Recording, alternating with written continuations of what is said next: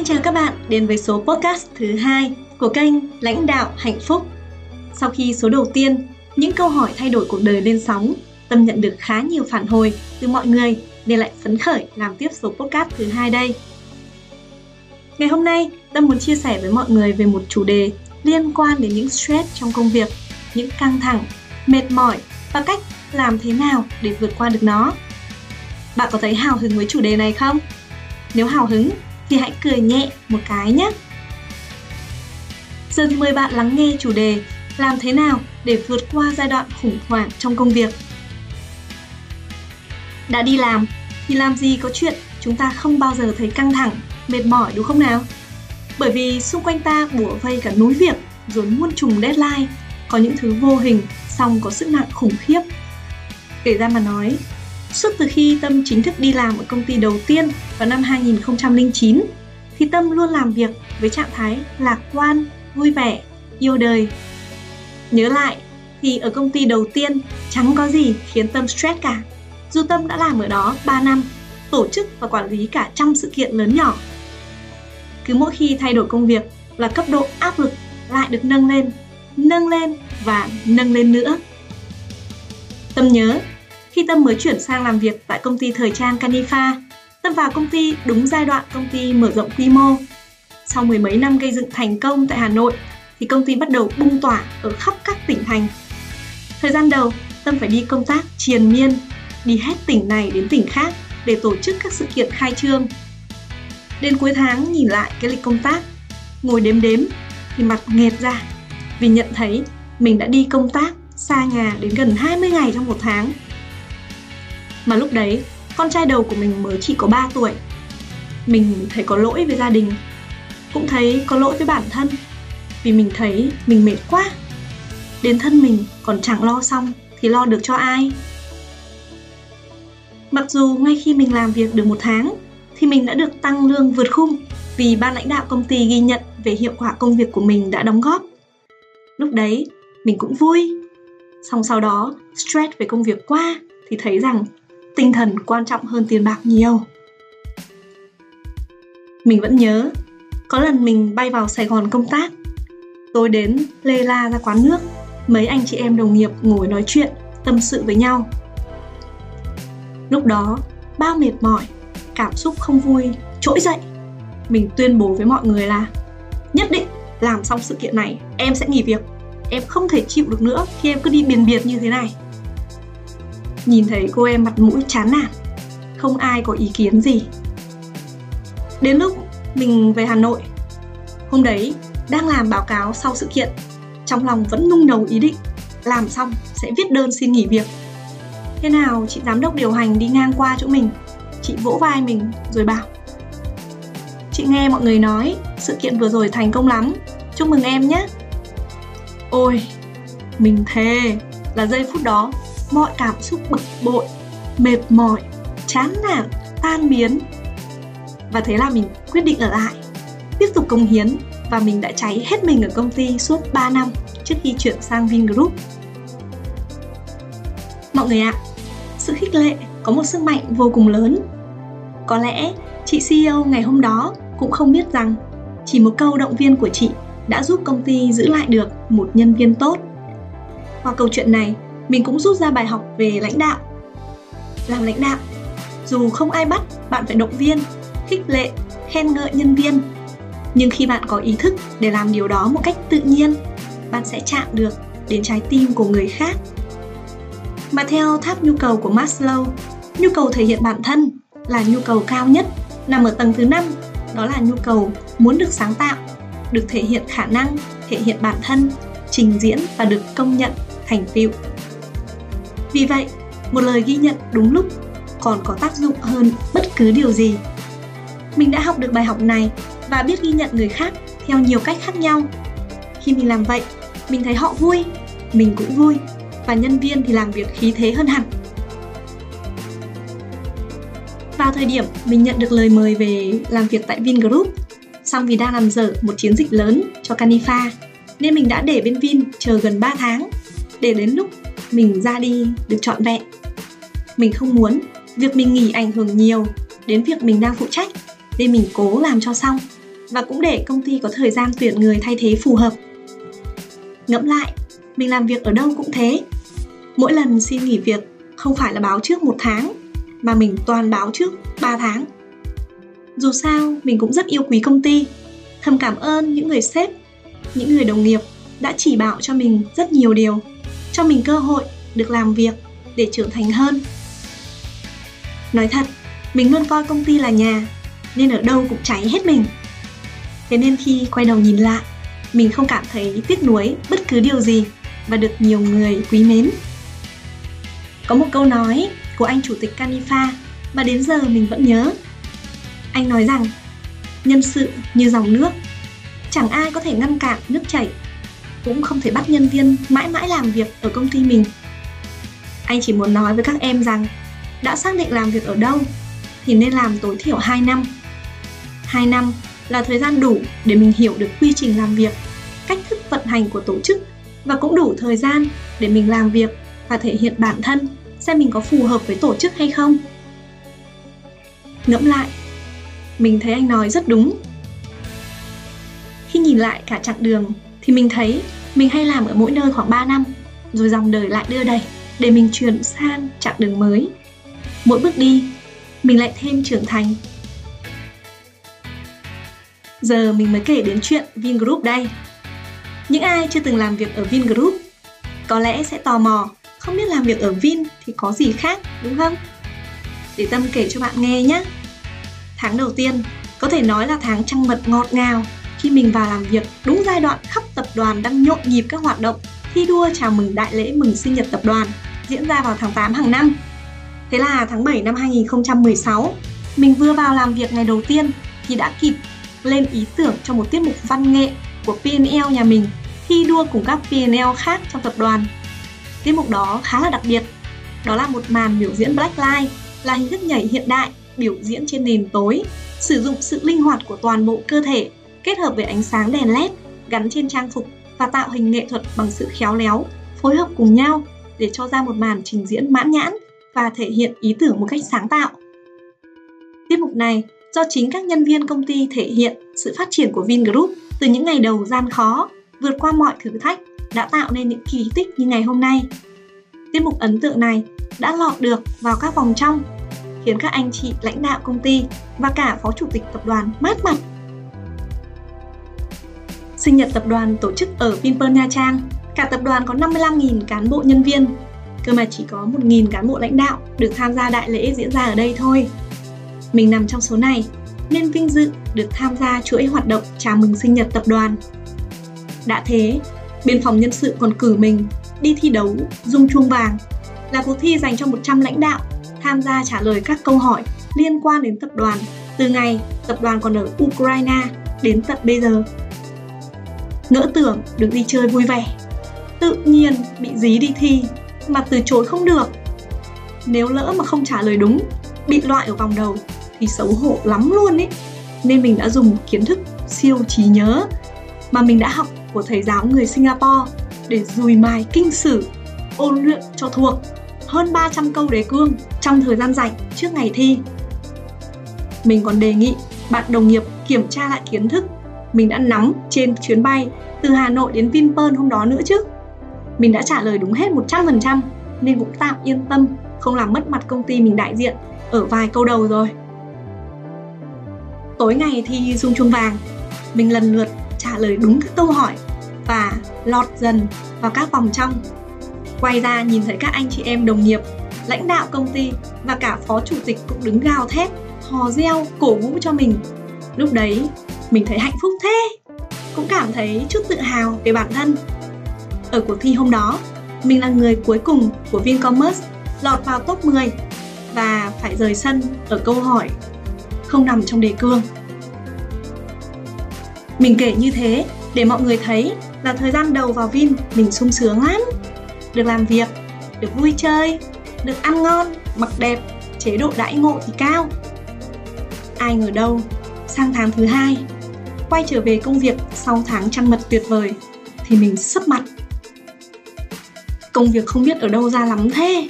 Một ngày mình nhận được cả trăm email, hốt hoảng vì không chỉ việc của PNL mà mình còn đang làm cả các công việc từ tập đoàn chỉ đạo xuống rồi việc của các phòng ban cần phối hợp cái nào cũng có deadline và cứ chất chồng lên nhau lịch họp thì liên miên nhân sự phòng marketing của mình thì mỏng có mỗi năm mống tính cả mình mà phải phụ trách toàn bộ hoạt động marketing của mấy chục cái siêu thị điện máy bên dưới và tỷ thứ việc khác. Đến lúc này, mình thấy thời gian một ngày, dù mình đã dành đến 10 tiếng, vẫn không đủ để giải quyết hết công việc. Nhớ lại khoảng thời gian đấy, mình làm việc đến 9-10 giờ tối mới về, ăn vội bát cơm mà chẳng thấy ngon lành gì. Chán nản đi ngủ, rồi 3 giờ sáng bật dậy, lôi laptop ra làm việc tiếp. Đến giờ đi làm, lại vác cái xác đến công ty. Suốt một tháng liền như vậy, mình khủng hoảng thật sự, stress. Chồng mình cứ sáng ra, thấy mình đang ôm máy tính, vừa làm việc vừa khóc. Nước mắt cứ rơi, vì có áp lực vô hình rất khủng khiếp mà không thể gọi tên được. Nhìn mình, anh sót lắm. Anh nói với mình, em nghỉ đi. Làm thế này để làm gì? Em thiếu gì việc để làm, không cần làm ở Vin nữa. Lúc đó, mình chỉ nói với anh rằng anh cứ kệ em. Đến khi nào em không chịu được nữa thì em sẽ nghỉ việc. Rồi đến một ngày mình nhìn vào gương. Chợt mình nhận thấy trông mình thật kinh khủng. Cái gương mặt trong gương kia không phải là mình. Tại sao lại tiều tụy thế này? Ánh mắt thì mệt mỏi mắt thâm quầng. Mình ngủ ít mà ngủ cũng có ngon đâu nụ cười của mình biến mất. Mặt tự nhiên lại thành vê lai, vì gầy hẳn đi. Mình không tin được, chỉ một tháng mà mình thành ra như thế này. Bảo sao? Mấy hôm trước có đồng nghiệp của mình bảo, em có chuyện gì thế? Anh thấy em không ổn đâu. Mình chỉ cười gượng rồi trả lời anh, em không sao, chỉ là nhiều việc quá ấy mà. Bây giờ, nhìn cái con người đang đứng trong gương kia, mình còn không muốn nhìn. Vào giây phút ấy mình bừng tỉnh. Mình tự hỏi, mình làm sao thế này? Đây có phải là tâm của ngày trước đâu? Tâm ngày xưa vui tươi, rạng rỡ, lúc nào cũng cười, chứ đâu có thảm hại như bây giờ. Và vào chính khoảnh khắc ấy, mình tự nhủ với bản thân, mình phải cười lên. Mình phải lấy lại nụ cười ngày xưa. Không thể để như thế này được. Mình nhìn mình còn thấy chán, thì làm sao có thể làm tốt công việc được? Và thế là mình cười suốt một tháng vừa rồi, mình đã không cười, nên nụ cười trong gương gượng gạo trắng vui tẹo nào. Mình thấy không được, đã cười là phải vui chứ. Và thế là, mình đứng trước gương, tiếp tục cười, đến khi nụ cười ấy là nụ cười thật sự, nụ cười để người khác khi nhìn vào, cảm thấy được mình đang vui, thì mình mới dừng lại. Ngày hôm đó, mình quyết định, nụ cười này, gương mặt vui tươi, rạng rỡ này là thứ mình muốn người khác nhìn thấy ở mình. Mình sẽ không bao giờ để bản thân quay trở lại khoảng thời gian tồi tệ như trước đây nữa. Ngày hôm đấy, tâm đi làm. Gặp ai tâm cũng cười rất tươi và tâm sắp xếp lại toàn bộ công việc. Tâm nhận ra do tâm đã ôm đồm quá. Tâm sợ khi mình giao việc cho nhân viên thì nhân viên làm không đúng ý mình. Sửa đi sửa lại, thà mình làm luôn cho nhanh chính vì vậy, mình đã bị quá tải. Trời ơi, mình đã nhận ra là mình quá tải do chính suy nghĩ và hành động của mình. Mình phải chịu trách nhiệm cho điều đó. Thế là từ hôm đó, tâm tin tưởng giao việc cho nhân viên nhiều hơn. Để mọi người tránh khỏi sai sót, công việc trơn tru hơn, thì tâm dành thời gian trao đổi cụ thể yêu cầu, chỉ dẫn cho nhân viên và lắng nghe xem nhân viên có thật sự hiểu không, rồi mới để mọi người bắt tay vào làm việc tâm phân bổ công việc khoa học hơn. Nói rõ với nhân viên trong phòng về tất cả các công việc để mọi người cùng chung sức giải quyết. Cứ khi nào tâm thấy công việc gặp vấn đề thì tâm tập trung tìm ra nguyên nhân và tập trung vào giải pháp, cho mọi người đưa ra ý kiến đóng góp để tháo gỡ. Cứ như thế, tâm đã vượt qua thử thách tại vingroup và suốt mấy năm sau đó, không bao giờ tâm bị rơi vào trạng thái stress nữa. Chỉ là nhiều việc thôi. Tâm thường nói với nhân viên của Tâm là Tâm không yêu cầu mọi người ở lại làm việc ngoài giờ. Mọi người cần tập trung để giải quyết công việc hiệu quả, gọn gàng trong giờ, để hết giờ thì mọi người đi về. Tâm không đánh giá cao việc các bạn thường xuyên ở lại muộn. Tâm sẽ thấy các bạn làm chưa hiệu quả nên mới phải làm thêm giờ thường xuyên. Nhân viên của Tâm, mọi người khi nghe thấy vậy đều hiểu điều mà Tâm muốn nói. Và mọi người tập trung xử lý công việc trong giờ để hết giờ là tắt máy về với gia đình. Tâm vui khi thấy mọi người cân bằng được công việc với cuộc sống cá nhân. Có lần Tâm vì chưa giải quyết hết việc trong giờ nên ở lại muộn. Đến 8 giờ tối, Tâm đi lấy nước thì gặp một đồng nghiệp phòng đào tạo. Thấy Tâm cười tươi như hoa chào. Em đấy bảo Sao 8 giờ rồi mà chị vẫn tươi thế hả chị Tâm? Tâm mới trả lời giáo hoảnh Ừ, thì mình được lựa chọn mà. Việc nhiều thì cố mà làm cho xong. Vui vẻ mà làm Chứ bực bội cáu kỉnh có giải quyết được chuyện gì đâu. Cô Hem đồng nghiệp Ánh mắt hiện lên hình dấu chấm cảm. Có thời gian Khi Tâm tham gia tổ trợ lý marketing của chủ tịch tập đoàn Chủ tịch ra yêu cầu Tất cả toàn bộ nhân sự hết giờ là phải ra về. Không được phép ở lại Không được mang laptop về nhà nếu bất cứ ai trong tập đoàn mà ở lại muộn, sau khi hết giờ bị phát hiện mang laptop về thì sẽ bị phạt nặng. Lúc đó, đúng thật là bị phạt thì ai cũng sợ. Nhưng sợ nhất là không làm xong việc thì còn kinh khủng hơn.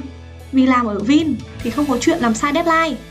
Sai deadline thì lại bị phạt và còn đánh giá hiệu quả công việc. Như mình thì mình không sợ bị phạt về tài chính. Mình chỉ sợ công việc của mình gây ảnh hưởng đến người khác thôi. Nên cắm đầu cắm cổ, cố mà tập trung, làm mọi thứ cho tử tế và đúng hạn. Có lần, chị trợ lý cấp cao về marketing của chủ tịch là sếp trực tiếp của mình. Chị bảo mình, chị thấy em là đứa lạc quan nhất cái tập đoàn này đấy. Mình chối vội. Em thì đúng là lạc quan, nhưng làm gì đến nỗi nhất là chị? Chị khẳng định lại lần nữa, chị gặp rất nhiều người trong tập đoàn này rồi, nhưng em là đứa lạc quan nhất đấy nghe vậy, mình cũng thấy vui vui. Khoảng thời gian mà mình chìm trong nước mắt, căng thẳng, mệt mỏi chị có biết đâu. Nhưng đúng là khi mà mình đã vượt qua được rồi, thì mọi thứ trở nên thật đơn giản, nhẹ nhàng. Việc nhiều thì làm nhanh cái tay lên, thời gian để than vãn thì để mà làm việc, thế thôi. Sau này, khi mình rời vin, mình có thêm nhiều kiến thức khác. Thì lúc đó, mình mới biết rằng suy nghĩ tạo ra cảm xúc. Cảm xúc tạo ra thay đổi về ngôn ngữ cơ thể. Ngôn ngữ cơ thể tạo ra hành động. Hành động tạo ra kết quả. Muốn thay đổi kết quả thì phải thay đổi hành động. Mà muốn thay đổi hành động thì phải thay đổi ngôn ngữ cơ thể. Muốn thay đổi ngôn ngữ cơ thể thì phải thay đổi cảm xúc. Mà muốn thay đổi cảm xúc thì phải thay đổi suy nghĩ. Nói tóm lại là muốn kết quả khác đi thì ta phải lật ngược lại mọi thứ khởi nguồn của nó. Trong đó, suy nghĩ là quan trọng nhất. Chính cái ngày mà tâm nhìn vào gương đó là ngày mà tâm ngỡ ngàng nhận ra mình phải thay đổi cái thực trạng này. Và tâm đã nghĩ, tâm muốn mọi người nhìn thấy một tâm khác. Chính vì vậy, khi tâm cười lên thì tâm đã thay đổi được kết quả. Và để lại 3 năm làm việc ở Vim, tiếp tục là 3 năm tuyệt vời như những nơi mà Tâm đã từng đi qua. Biết bao người làm lãnh đạo khi chúng ta tập trung vào vấn đề, đắm chìm trong những lo toan, vướng mắc thì càng nghĩ càng thấy nản. Đôi khi chúng ta sẽ thấy lo lắng, bất an, bế tắc. Chúng ta thấy mọi thứ thật mơ hồ, chẳng biết mọi chuyện sẽ đi đến đâu bạn biết không? Có một hành động mà chính cái hành động này tạo nên những người lãnh đạo không hạnh phúc. Bạn có biết đó là gì không? Đó chính là hành động đổ lỗi. Ngay khi bạn cho rằng mọi chuyện tồi tệ xảy ra là do lỗi của người khác, thì không bao giờ bạn có thể giải quyết được vấn đề. Bởi vì sao? Bởi vì nếu lỗi là do người khác thì người khác đi mà giải quyết. Thế nhưng, thường thì cái người mà mình nghĩ là họ có lỗi kia, họ có chịu giải quyết đâu. Đã thế, có những việc quan trọng bạn cần phải làm, nhưng bạn lại trì hoãn nó, bạn không làm. Thế nên, mọi thứ tắc tị. Để tâm chỉ cho bạn, bí quyết đã giúp tâm bon bon đi qua bao sóng gió, thử thách ở tập đoàn hàng đầu Việt Nam nhé. Đấy chính là thay vì tập trung vào vấn đề, bạn hãy tập trung vào giải pháp. Hãy ghi nhận là đang có chuyện như thế như thế xảy ra. Và giải pháp là gì? Đưa ra các phương án xử lý khác nhau sẽ giúp bạn nhìn mọi thứ rõ ràng hơn. Và khi có giải pháp thì bạn sẽ thấy có hy vọng. Nếu giải pháp tốt, bạn hành động thì bạn sẽ nhận được kết quả và bạn sẽ thấy vui ngay mà. Xong có một việc cực kỳ cực kỳ quan trọng mà bạn cần phải làm. Bởi nếu bạn không làm điều này, thì bạn sẽ không thể giải quyết được mọi việc đâu. Đó chính là bạn phải chịu trách nhiệm 100% với mọi thứ xảy ra với bạn. Bạn nhớ nhé chịu trách nhiệm 100% chứ không phải là chịu trách nhiệm 50% là tôi có lỗi, tôi nhận trách nhiệm, nhưng người kia cũng có lỗi, thì người kia cũng phải chịu trách nhiệm. Không không không, mình không chơi trò đấy bạn ạ bởi bạn có đảm bảo được việc người kia sẽ chịu trách nhiệm 50% còn lại và họ làm việc cần làm đâu? Để tâm ví dụ cho bạn dễ hiểu nhé. Ngày tâm làm việc ở Vin ý. Nếu nhân viên của tâm thiết kế sai một lỗi chính tả trên ấn phẩm truyền thông, nhân viên bị phạt 100 nghìn. Nhưng tâm là lãnh đạo, là quản lý của bạn đấy, tâm sẽ bị phạt 1 triệu. Tại sao lại thế? Thì đúng rồi còn gì? Bạn cần phải quản lý giám sát được công việc mà bạn phụ trách chứ? Chẳng lẽ có lỗi chỉ có nhân viên chịu phạt, còn sếp thì nhởn nhơ à? Như thế đâu có công bằng. Ở Vin còn có quy định về trang phục đi làm. Cán bộ nhân viên nam từ cấp tập đoàn T4 trở xuống phải đeo cà vạt khi đi làm. Nếu nhân viên vi phạm, đương nhiên nhân viên đó bị phạt và lãnh đạo trực tiếp của nhân viên đó cũng bị phạt. Và mức phạt của lãnh đạo thì chát hơn nhiều so với nhân viên thế là tự nhiên, thấy mình quan tâm hẳn đến nhân viên của mình, luôn đảm bảo mọi người làm đúng, làm chuẩn. Nghĩ lại, kể cũng thấy vui.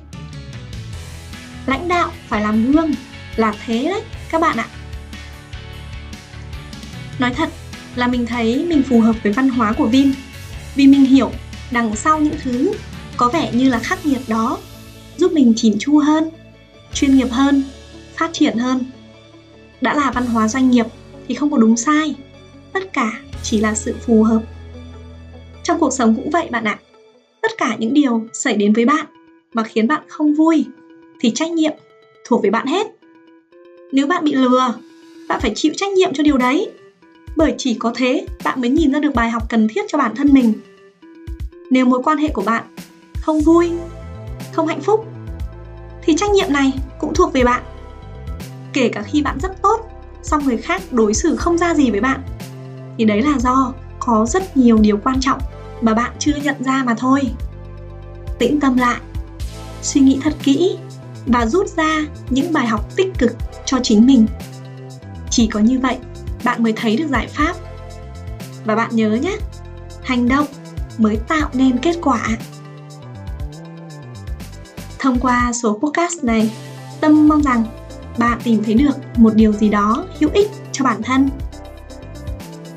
Cảm ơn bạn đã lắng nghe và hẹn gặp lại bạn ở số podcast tiếp theo nhé. À nếu bạn thấy thích podcast của tâm thì nhớ ấn theo dõi nha, để chúng ta cùng là lãnh đạo hạnh phúc. Xin chào và hẹn gặp lại!